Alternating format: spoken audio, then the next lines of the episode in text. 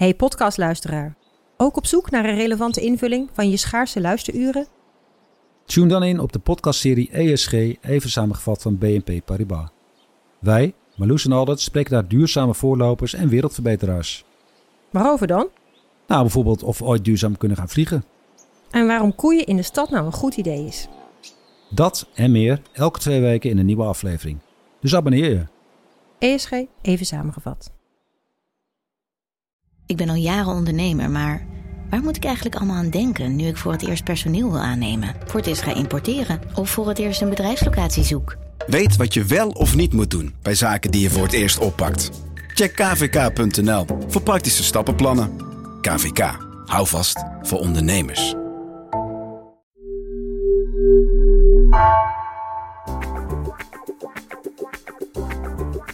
Als het aan Europa ligt, krijgen Amerikaanse techgiganten binnenkort echt regels opgelegd. Meer zeggenschap voor gebruikers en minder macht voor Facebook, Google, Apple en Amazon.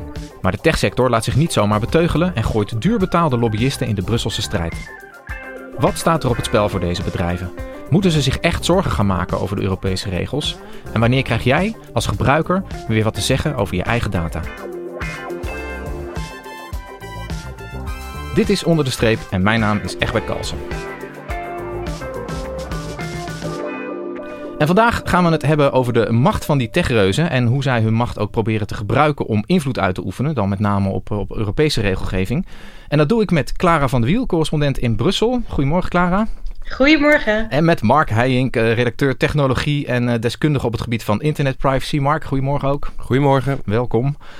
Um, ik wilde, als jullie het goed vinden, gewoon beginnen met een redelijk actuele aanleiding. Uh, een, een, tijdje terug, uh, begin september, kreeg WhatsApp, de berichtendienst die wij denk ik allemaal op onze telefoontjes hebben, van de Ierse toezichthouder een boete van 225 miljoen euro opgelegd vanwege het schenden van, van de privacyregels. Mark, um, waar is WhatsApp precies voor beboet? Nou, het belangrijkste waar ze voor beboet zijn is dat ze eigenlijk niks willen vertellen over de manier waarop ze data delen van hun 2 miljard gebruikers met uh, de andere netwerken die uh, Facebook, hè, de eigenaar van WhatsApp, mm -hmm. uh, ook nog heeft. Dus Facebook zelf of Instagram.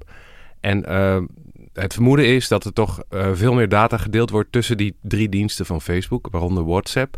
En ja, dat mag niet. Dat is niet volgens de regels. WhatsApp wil daar eigenlijk geen verklaring over zeggen. Dus de, de privacywaakhond heeft gezegd: ja, jullie zijn gewoon veel te vaag. En dat kan niet. Hier heb je een boete van 225 miljoen. Ja, en de belangrijkste regel die zij dan overtreden is die nieuwe GDPR, hè, die privacywetgeving. Ja, die geldt sinds 2018. En nou, de, de, overname van WhatsApp door Facebook is al een tijdje geleden. Maar er zijn toen beloftes gemaakt en gebruiksvoorwaarden afgesproken met, met al die mensen die WhatsApp op, te, op hun telefoon hebben staan. En je ziet dat Facebook steeds meer data probeert weg te slepen uit, uit die uh, WhatsApp-gebruikers. Ja, ja. Hey, en Clara, de Ierse toezichthouder, die legt dan een boete op. Maar dat gebeurt dus namens Europa, als ik het goed begrijp? Nou ja, kijk, die, die wetgeving is Europees afgesproken. Hè? Sinds 2018 is dat zo. Nou ja, we kennen hem allemaal, de AVG. Uh, hebben ook veel uh, sportclubs in Nederland uh, mee te maken. Ja. Maar goed, dus, en, maar uiteindelijk moet dit worden ja, gehandhaafd door nationale toezichthouders. Wat erop neerkomt dat inderdaad bij, in het geval van Facebook dat door Ierland moet gebeuren. Omdat het hoofdkantoor daar gevestigd is. Oké, okay, dus dat is de reden dat Ierland dat dan doet. Omdat Facebook ja. statutair in, in Ierland zijn, zijn Europese hoofdkantoor heeft. Precies. Ja. Oké, um, dat als aftrap. Um, het lijkt mij een mooie gelegenheid om eens even te duiken in de strijd tussen die Amerikaanse techreuzen en, uh, en Europa. Want Clara, in dezelfde week dat WhatsApp die boete kreeg, schreef jij met, uh, met onze andere collega Stijn Bronswaar een mooi stuk over, uh, over het lobbycircuit in Brussel. Daar was een rapport over uitgekomen. En daarin stond dat er voor 100 miljoen euro, geloof ik, um, door de techreuzen wordt uitgegeven om, om de Brusselse beleidsmakers te proberen te beïnvloeden. waarom wordt er zo hard gelobbyd door die mensen? Ja, dat zijn gigantische bedragen. En dat toont wel een beetje dat Brussel inderdaad een spil is geworden in die. In, de aandacht heeft van die techreuzen. En dat komt omdat uh, in Brussel al een hele tijd wordt gewerkt aan het eigenlijk beteugelen van, van die grote techbedrijven. Dat staat al een hele tijd enorm hoog op de agenda. Uh, nou ja, we hadden het net al over die boete, hè, die dan een nationale uh, autoriteit oplegt. Dat heeft te maken met die privacywetgeving. Maar dan, dat vindt Europa eigenlijk nog niet ver genoeg gaan. Hè? Het gaat namelijk niet alleen om privacy schendingen. Het gaat ook om die enorme marktmacht die die partijen hebben gekregen door al de data die ze binnen kunnen harken. En daarmee ook echt concurrenten gewoon ja, helemaal op, op afstand kunnen zetten. En dan bijvoorbeeld om ja, de diensten die ze aanbieden en illegale activiteiten die daarop plaatsvinden. Hè? Bijvoorbeeld hate speech, terroristische content, illegale producten op, op, op Amazon. en al die dingen die, die wil Europa gaan aanpakken. En dat betekent dus ook dat Big Tech heel goed doorheeft dat, dat er wat te belobbyen valt in Brussel. Ja, daar wil ik zo graag nog meer over horen. Ik was eerst even benieuwd, hoe, hoe, hoe vertaalt 100 miljoen euro zich zeg maar in, uh, aan lobbygeld, hè, wat die techreuzen dus op, op jaarbasis uitgeven, hoe vertaalt zich dat in, uh, in wat jij daarvan ziet, in het Brusselse straatbeeld, in de mensen die daar rondlopen? Kijk, weet je, het is gebaseerd op een onderzoek van een lobbywaakhond hier, uh, Corporate Europe Observatory. Die onderzoekt dit soort, dit soort gelden. En die, ja, die hebben helemaal uitgezocht waar dat geld dan heen gaat. Nou, het gaat vooral inderdaad naar lobbyisten zelf. Hè? Uh, dus inderdaad gewoon FTE aan lobbyisten. Daarnaast gaat het natuurlijk aan grote postercampagnes. En dat zie je hier in Brussel natuurlijk wel echt in het straatbeeld. Hè? Rond de Europese gebouwen hangen dan van die grote, grote billboards met van hoe belangrijk Facebook is voor de, voor de lokale middenstand. Hè? Um, nou ja, je hebt hier hele grote kantoren, bijvoorbeeld Google zit hier in een prachtige kantoor aan het Leopoldpark bij het Europees Parlement in de buurt. Um, maar ze geven bijvoorbeeld ook heel veel geld uit aan consultancybureaus. Hè? Dus dat is eigenlijk nog weer een andere vorm van, van lobbyen. Ja, bij elkaar opgeteld uh, gaat het dus echt inderdaad om, uh, om miljoenen inderdaad. Ja, en dat zijn dan met name Facebook en Apple en Microsoft, zeg maar, die dat dan uitgeven. Of zie je ook, ook bedrijven waarvan je denkt, hé, hey, daar hebben we nog nooit van gehoord en die geven ook veel geld uit?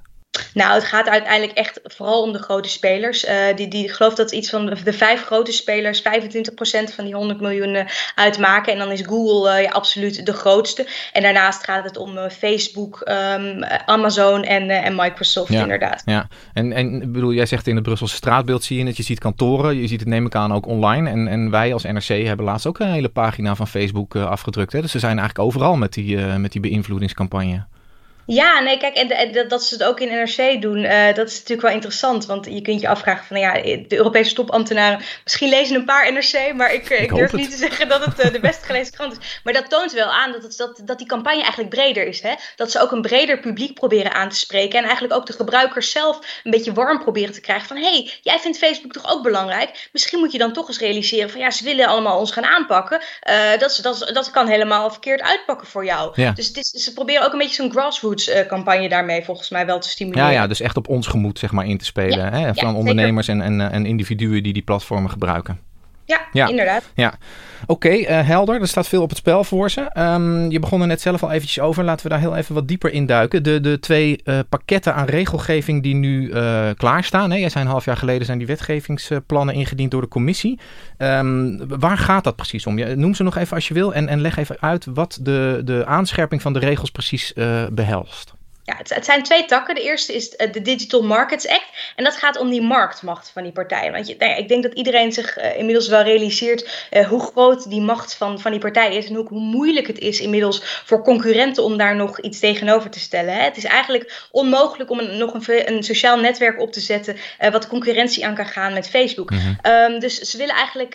Europa heeft nu voorgesteld om, om grote spelers, dus mensen, bedrijven die echt enorm veel gebruikers in Europa hebben, extra verplichtingen uh, op, op te leggen. En, en zo'n extra verplichting of, of verbod is bijvoorbeeld uh, het verbod uh, om je eigen diensten voor te trekken of, of om je eigen diensten hoger op de site die, je, die je aanbiedt te presenteren. En dan gaat het bijvoorbeeld om dat Google in haar zoekresultaten hè, haar eigen winkels en eigen diensten heel hoog bovenaan zet. Ja. Hè? Dat, dat is dus inderdaad een manier waarop zij data van, van zoekdata van gebruikers inzetten om de eigen dienst eigenlijk een extra kontje te geven. En hebben ze dan duidelijk gemaakt waar de grens ligt, zeg maar? Waarom uh, die vier grote die we de hele tijd noemen uh, wel onder die nieuwe regels vallen en een iets kleinere niet? Is er een soort percentage aan marktmacht wat dan de grens ja, bepaalt? Ja, zeker. Maar daar, is dus, daar wordt op dit moment nog een hele discussie over gevoerd. Okay. En dat, dat, ik bedoel, die, die, die uh, criteria die liggen nog niet vast. En dat toont natuurlijk ook wel dat er nog wat te belobbyen ja, valt. Hè? Ja, Uiteindelijk gaat daar de strijd over van wat geldt dan als zo'n gatekeeper. Tegelijkertijd, ja,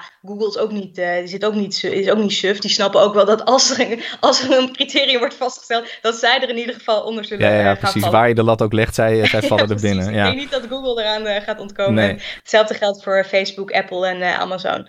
Ehm, nou ja, ze mogen bijvoorbeeld ook, eh, en zulke gatekeepers mogen dan ook bijvoorbeeld niet meer de data die ze van de ene dienst eh, krijgen gebruiken om een andere dienst eh, te pushen. Hè? Eh, bijvoorbeeld hoe Facebook dat natuurlijk doet met Instagram en WhatsApp. Eigenlijk al die data bij elkaar gooien en vervolgens dan eh, ja, gebruikers van het ene naar het andere eh, eh, duwen. Ja, en dat is de Digital Market Act, hè, waar je het nu nog allemaal steeds over hebt. Ja, En die inderdaad. tweede, dat is de Digital Service Act.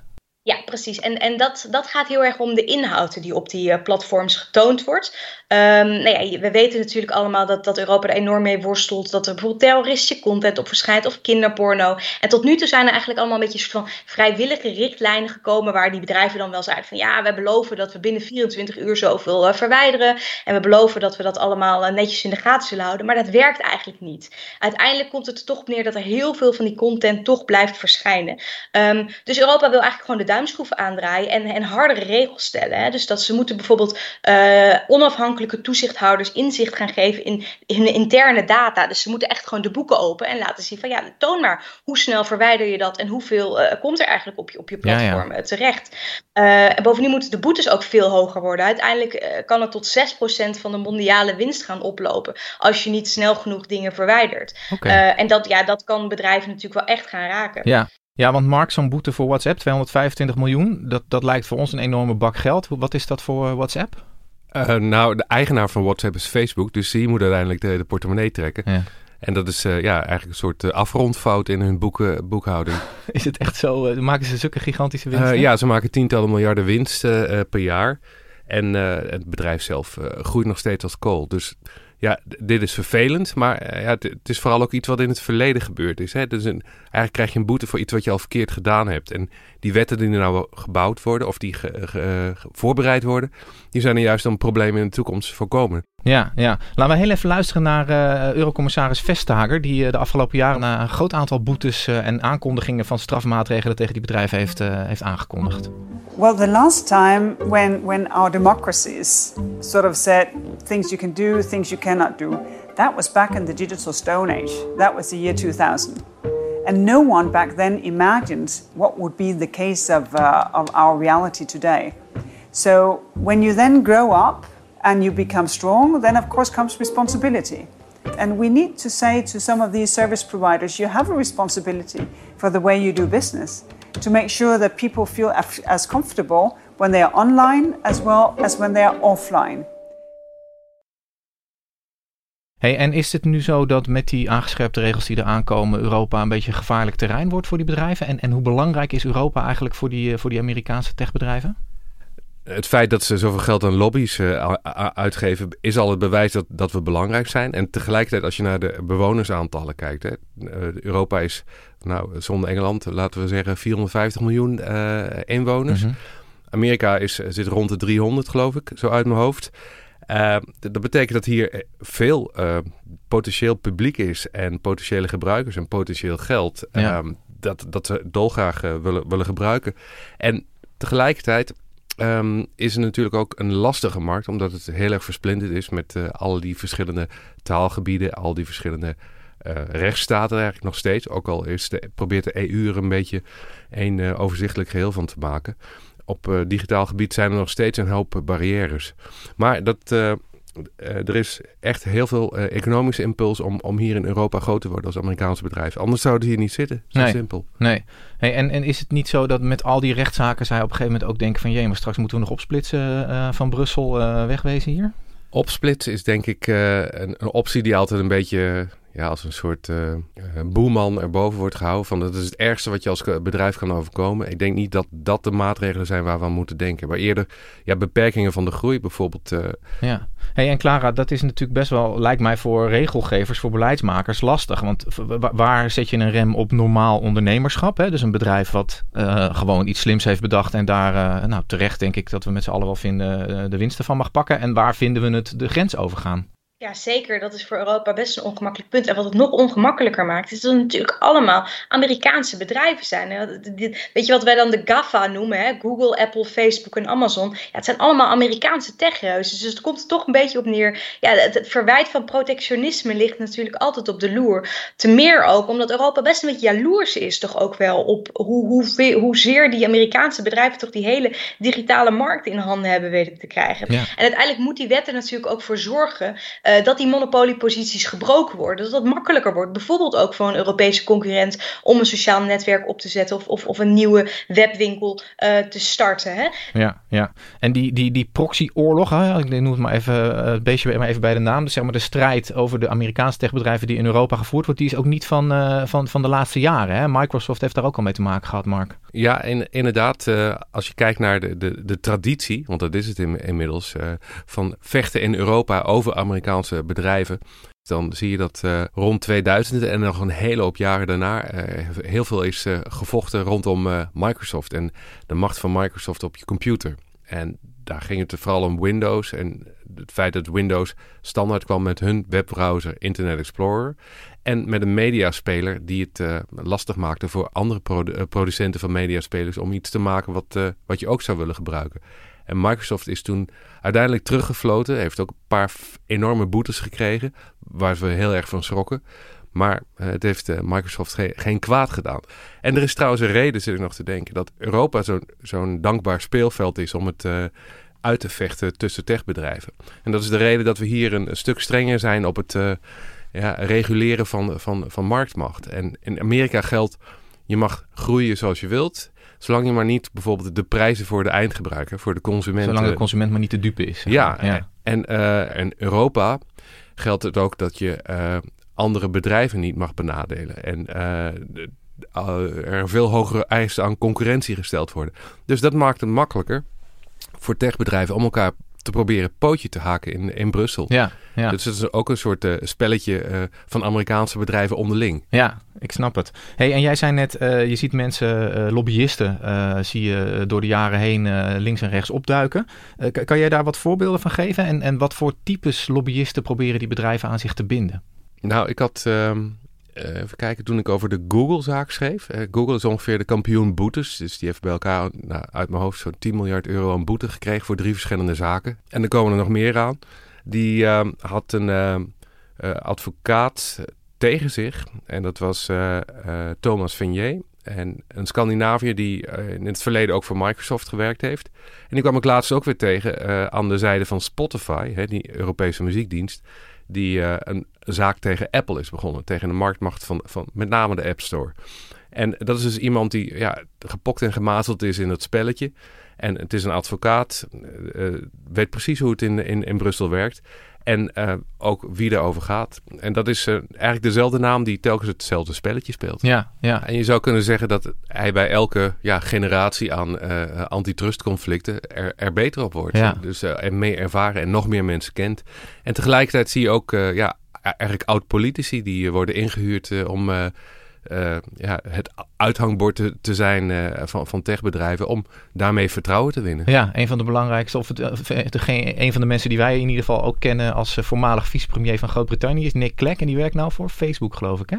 Ja, hij werkt sinds 2018, 2019 bij Facebook. En hij kwam er op een heel belangrijk moment, namelijk toen Facebook zwaar onder druk lag voor een van de zoveelste keren naar aanleiding van het uh, Cambridge Analytica-schandaal. Cambridge Analytica, heel even. Wat was het ook alweer? Oh, dat was het uh, geval dat uh, data van Facebook-medewerkers werd misbruikt om hele gerichte politieke campagnes te voeren. En daardoor zou onder meer de Brexit bespoedigd zijn en Trump in het zadel geholpen. Ja.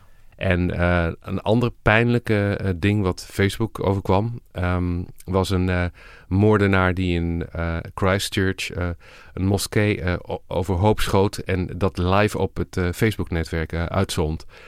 In die tijd kwam Nick Clegg, de Britse politicus, in dienst van Facebook om dat, dat, netwerk een wat menselijke en politieke gezicht te geven. En hij deed het onder meer door te zeggen van ja, we proberen de wereld ten dienste te zijn. En het, nou, hij kan het mooier vertellen dan ik. And I think one of the ways to seek to re-establish trust. And once you lose trust, it takes a long time to build it back. This won't happen overnight. Is to be very open about the fact about not only how we operate in the way that we've talked about, algorithms, ranking, business model, but also be very open about the fact about what a company like Facebook can and can't do, and should and should not do. And I think one of the things that we realized at Facebook, I would argue, well in advance of the rest of the tech mm-hmm. sector in Silicon Valley, is that it is totally right that society and governments and decision makers and journalists and commentators want for the future to see new boundaries, new parameters uh, put into place in which com- companies like Facebook operate because everybody wants tech to serve society, not for society to serve tech. Mm-hmm. But, and I'm very open with people about it, that's not something Facebook can or should do on its own. Dat klinkt allemaal heel welwillend, maar uh, als je dan over regels begint, buigen ze dan nog steeds zo mee uh, met de consument? Ja, regels willen is wat anders uh, dan regels krijgen. En het spel wat tot nu toe Facebook en maar ook elk ander techbedrijf heeft gespeeld was... ja, geef ons regels, want dat is duidelijkheid. Maar zodra je dan bijvoorbeeld een duidelijke regel geeft... dus ik stelde hem voor ja, zet dan een minuut vertraging op de videofeed. Hè? Dus zodat, je niet meer live uh, aanslagen kan uh, streamen. Ja, dus dat je er een stokje voor kan steken op tijd. Nee, nee dat werpt dan veel te veel drempels op uh, voor de gebruiker. En ja, daardoor zou je verjaardagsfeestje ook niet meer maar zo kunnen streamen met je oma. Dat is precies het, eigenlijk het spanningsveld wa waar we nou mee dealen. En waar die 100 miljoen lobbyisten zich over buigt. Is van wat willen we en ehm, wat vinden we nog redelijk dat, uh, dat die techbedrijven kunnen aanpassen aan hun diensten? Hey, want Clara, misschien kan jij daar wat over zeggen. Je hebt dus zeg maar de, de, de vriendelijke buitenkant van dit soort bedrijven. Die zeggen dat ze het allemaal voor ons doen. Maar binnen kamers, bij het bestrijden of het willen aanpassen van die wetgeving, zullen ze toch af en toe ook een wat hardere toon moeten aanslaan, denk ik. Hoe, hoe zie jij dat terug in die, in die lobby? Uh... ja, daar ben ik zelf nooit bij bij die nee, dat snap maar ik, nee, ja, dat, dat, dat, moet, dat moet absoluut, eh, dat absoluut zo zijn. En je ziet in dat, in dat rapport waar wij over hebben geschreven, over die lobby, zie je natuurlijk allemaal uh, ja, hoe, hoe zeer, hoe, ja, hoe fel die strijd wordt gevoerd. Hè. Ze hebben sinds, uh, uh, sinds de nieuwe Europese Commissie in 2019 aantrad, en die commissie had echt een beetje als, als speerpunt, een van die speerpunten, dus het aanpakken van, van big tech. Er zijn er 271 ontmoetingen geweest met, met mensen uit, uit de industrie. dus dat toont wel dat er gewoon voortdurend gesprekken worden gevoerd tussen topambtenaren, tussen eurocommissarissen, met, met die lobbyisten hier in Brussel. En lek er wel eens wat van uit over uh, slaande deuren en koffiekopjes uh, die van tafel gaan? nou, het, het, enige wat vorig jaar wel, wel heel interessant, ik bedoel over gesprekken, uh, ja, dat, dat blijft allemaal wel heel erg achter gesloten deuren. Maar vorig jaar is wel een, een heel pikant rapport uitgelekt, intern ja, document van Google uitgelekt, waarin ze eigenlijk heel ja, expliciet zeiden van hoe hard ze de campagne wilden gaan voeren. En ook heel persoonlijk gericht tegen de Franse eurocommissaris commissaris Thierry Breton. En dat ze vooral heel erg in die campagne heel erg moesten benadrukken van hoezeer hij ja, de, de, de, tech wilde knevelen. En daarmee ook echt de Europese eigen industrie zou gaan dwarszitten en zo. Mm -hmm. ja, en Google heeft uiteindelijk daar ook zijn excuses voor moeten aanbieden aan de eurocommissaris. Van ja, dit hadden we op deze manier niet zo moeten opschrijven. Okay. Uh, dus, dus je ziet wel dat er achter de schermen wel ja, de messen worden geslepen echt. En wat ik zelf ook altijd interessant vind, is uh, de financiering die zij geven aan denktanks. En daarmee zie je ook dat, nou ja, dus dat ze daarmee ook proberen inderdaad om mij en, en andere journalisten te beïnvloeden. Want als journalist maak je natuurlijk, ja, je kunt niet, je kunt niet over alles een expert zijn. Dus nee. je maakt best gebruik van inderdaad rapporten die door ja, deskundigen dan worden geschreven over van die nieuwe wetgeving. Ja, maar als je naar de kleine lettertjes kijkt, dan blijkt bijvoorbeeld dat rapporten van, van die denktanks heel vaak gefinancierd zijn, of in ieder geval deels gefinancierd zijn, ook door die grote. Uh, door die grote techbedrijven. Nou, Ja. ik, het, het, mooiste voorbeeld vind ik, en ik, ik herinner me nog dat ik dat rapport kreeg, dat ik zelf al meteen een beetje argwaan had van zo, dat ziet er, eh, dat ziet er eh, heftig uit. Maar dat was nog voordat die wetgeving gepresenteerd werd, kreeg ik een rapport in handen van de denktank ECIPE. Ehm, en die, ja, daaruit bleek dan, die hadden berekend dat die nieuwe wetgeving de Europese economie wel 85 miljard eh, zou gaan, gaan kunnen kosten. Ook Ja. allerlei kleine bedrijven. Ja, dat onderzoek is gewoon betaald door Google als je uiteindelijk de kleine lettertjes las. Hetzelfde geldt voor allerlei discussieavonden en middagen die hier natuurlijk eh, ja, elke dag weer worden ge- ge- georganiseerd in Brussel. Om inderdaad, ja, er is gewoon een heel netwerk van het bespreken van nieuwe wetten en, en nieuwe voorstellen. Eh, ja, en die, die worden ook niet zelden gefinancierd door de, door de grote techbedrijven. Dus dat is eigenlijk een beetje een soort van softe manier waarop is die vooral die discussie proberen te beïnvloeden. En ook eigenlijk ja, journalisten bijvoorbeeld toch een beetje een soort van hun kant van het verhaal eh, Ja, te laten horen. En is het dan, kan je dan zeggen dat we zeg maar, ook in Europa inmiddels met dit soort lobby eh, eh, zeg maar de, waar, de waarheid en een alternatieve waarheid naast elkaar gepresenteerd krijgen de hele tijd? Nou ja, als journalist moet je natuurlijk wel heel erg bewust van zijn, inderdaad. Van, van waar komt deze informatie vandaan? Wie heeft er belang bij dat dit geluid op deze manier wordt gepresenteerd? Uh, ja, en, en dat, kijk, weet je, Brussel, dat is een van de, ja, toch een van de lobbyhoofdsteden ter wereld. Dat het spel hier hard gespeeld wordt, uh, is ook wel logisch wat dat betreft. Dus dat gaat natuurlijk om veel geld en het gaat om grote belangen. Ja, en eh, Mark, hebben ze, hebben ze een punt dat ze ook willen laten zien hoe belangrijk zij eigenlijk zijn voor, uh, voor de economie en voor de samenleving? Nou, als je kijkt naar bijvoorbeeld Google, dat benadrukt heel graag hoeveel mensen er uh, in uh, Europa werken voor, voor hun bedrijven en uh, hoeveel onderzoek ze daadwerkelijk in, in Europa doen, hè, wat ze zeg maar maatschappelijk bijdragen.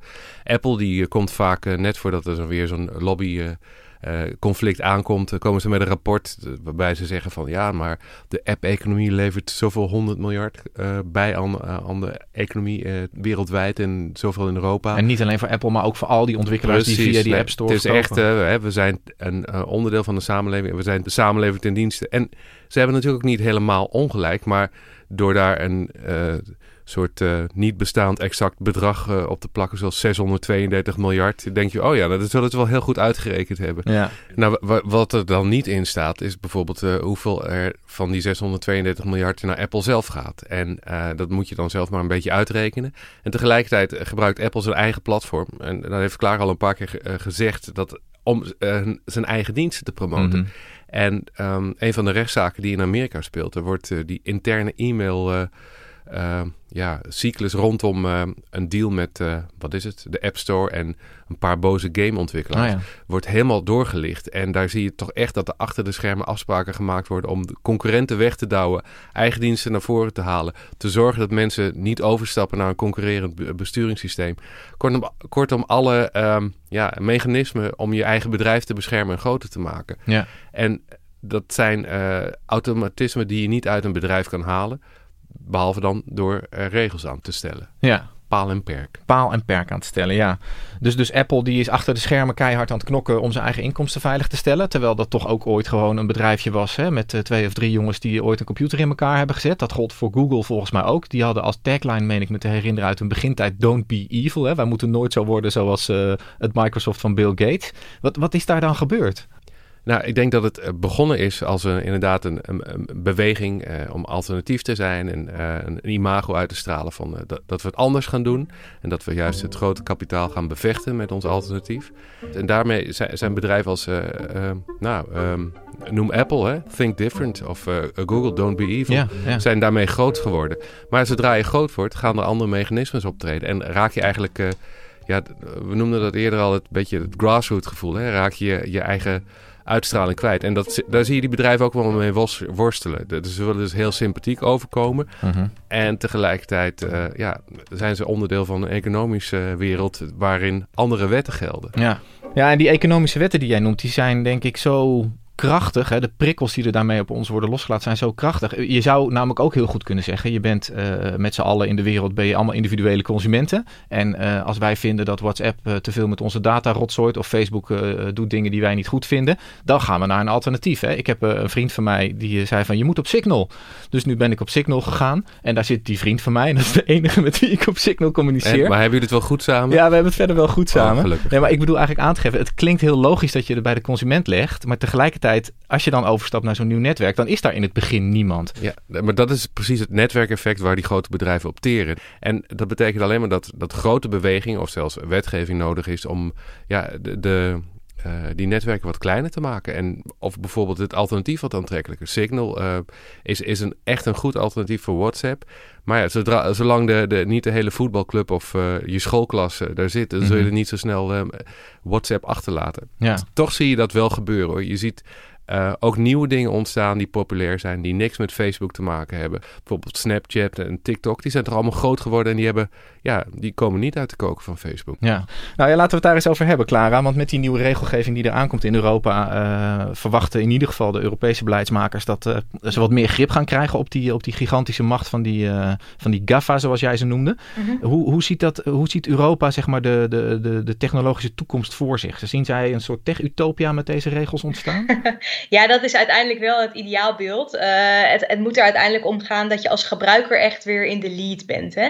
Uh, dus dat je ook uh, ja, bijvoorbeeld je data die je aan Facebook hebt gegeven, ook weer echt een soort van tasje mee kunt nemen en ergens anders mee, mee naartoe kunt nemen. Mhm. Dus dat je bijvoorbeeld besluit van, nou ja, ik, ik ben niet meer tevreden over Facebook, ik vind het daar niet meer leuk. Ik ga naar een ander digitaal netwerk, maar ik kan wel al mijn, al mijn foto's en al mijn berichten en alle gegevens die daar ja, in zitten en waarom je dus eigenlijk maar vaak blijft, die kan ik ergens anders mee naartoe nemen. En ik kan ook vanaf dat andere sociale netwerk nog contact leggen met mijn oude vrienden bij Facebook. En nou ja, het, is, het klinkt inderdaad allemaal heel utopisch, maar dat is uiteindelijk wel waar het heen moet. Hè? Dus die, ja, dat heet dan uh, interoperabiliteit. Hè? Dat je dus inderdaad um, ja, meer gewoon ja, ja, verbindingen kunt leggen tussen verschillende sociale netwerken. En dat je dus dat netwerkeffect waar Mark het net over hebt, eigenlijk een beetje probeert te doorbreken. Ja, um, ja het, het, weet je wel, we hebben het over de vrije markt en dat die een beetje aan, aan banden moet worden gelegd door Europa. Uiteindelijk zegt Europa natuurlijk van ja, maar dit is nou juist bedoeld om die vrije markt te garanderen. Hè? Als je ergens niet tevreden over bent, dan ga je normaal gesproken ga je gewoon naar de concurrent. Hè? Als je vindt dat Albert Heijn niet meer geen lekkere rauwe ham meer heeft, dan ga je naar de Jumbo. Uiteindelijk moet dat ook bij die digitale netwerken uh, mogelijk zijn. Ja,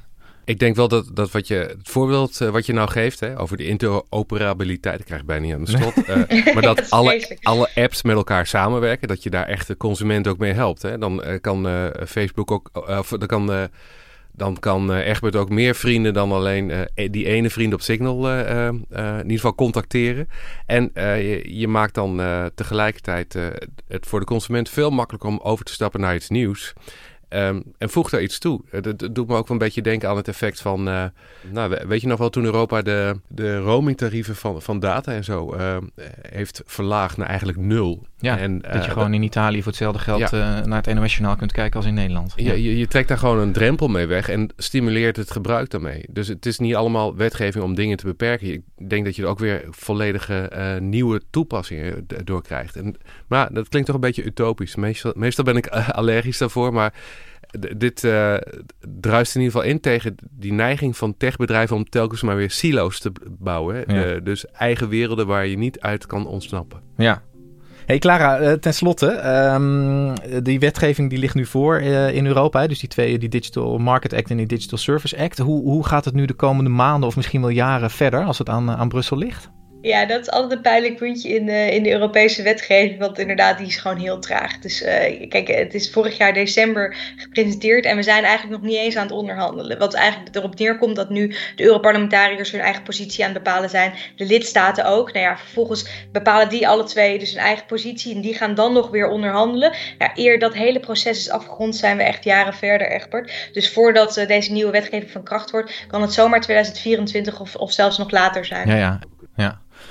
Dank jullie wel allebei, Clara in Brussel en Mark hier in de studio in, in Amsterdam. Um, aan het eind van de, van de onder de streep probeer ik altijd een, uh, een onder de streep te maken, zoals wij dat dan noemen, een, uh, een conclusie. Kom maar op. Eens even kijken. Ik denk dat de eerste um, conclusie die ik ga trekken is dat uh, eigenlijk de afgelopen, nou zeg eens 20 jaar, een enorme groei hebben gezien van een, met name een aantal Amerikaanse techbedrijven. We hebben ernaar gekeken, we hebben ons er allemaal bij ingeschreven en nagenoeg de halve wereld uh, zit inmiddels op de een of andere manier in Google of Facebook of WhatsApp of noem het allemaal maar op uh, verstrikt.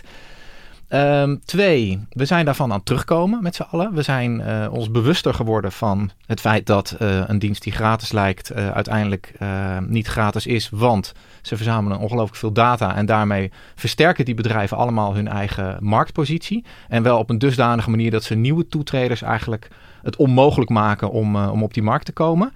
Uh, pijnlijk voor Europa, Clara, want uh, wij hebben niet van dat soort bedrijven die in die positie zitten. En uh, dat is misschien wel een van de redenen dat de strijd over wat techbedrijven mogen met jou en mijn data en sowieso met andere bedrijven en adverteerdersgeld en weet ik wat allemaal, dat die strijd voor een belangrijk deel in Brussel wordt gevoerd. Uh, dat gaat met een heleboel geld gepaard, die strijd. Niet alleen zeg maar omdat er een heleboel Brusselse beleidsmakers mee bezig zijn, maar vooral, Clara, kom ik terug op jouw deel van het verhaal, uh, omdat uh, de techbedrijven gezamenlijk 100 miljoen dollar of euro zelfs per jaar uitgeven aan lobbygeld in Brussel om te strijden tegen die um, nieuwe regelgeving. Uh, en die regelgeving, uh, tenslotte, die uh, gaat steeds verder. En op dit moment liggen er twee belangrijke pakketten voor. De Digital Market Act en de Digital Service Act. Bedoeld om één, de marktmacht van die bedrijven verder in te perken. En twee, eh, die Service Act, om jou als gebruiker, om ons als gebruikers, meer zeggenschap te geven over uh, nou ja, onze eigen data. Hè, we moeten makkelijker kunnen zeggen tegen Facebook: tot hier en niet verder. Nu wil ik alles wat van mij is van jou terug hebben. En dat ga ik op een nog niet bestaand nieuw sociaal netwerk uh, weer verder opbouwen. Is dat een beetje de samenvatting van ons gesprek? Ik vind dat je dat heel netjes hebt gedaan, Egbert. Nou, dank u. Volgens mij heb je het vaker gedaan. Ja. ja. Dit was Onder de Streep voor deze week. Deze aflevering werd gemaakt door Felicia Alberding en Robin de Wever. En volgende week is er weer een nieuwe aflevering. En wil je nou in de tussentijd ook op de hoogte blijven van het economisch nieuws van alle dag? Dan kun je je ook inschrijven op de gratis economie nieuwsbrief van NRC. En dat kun je doen op nrc.nl slash nieuwsbrieven.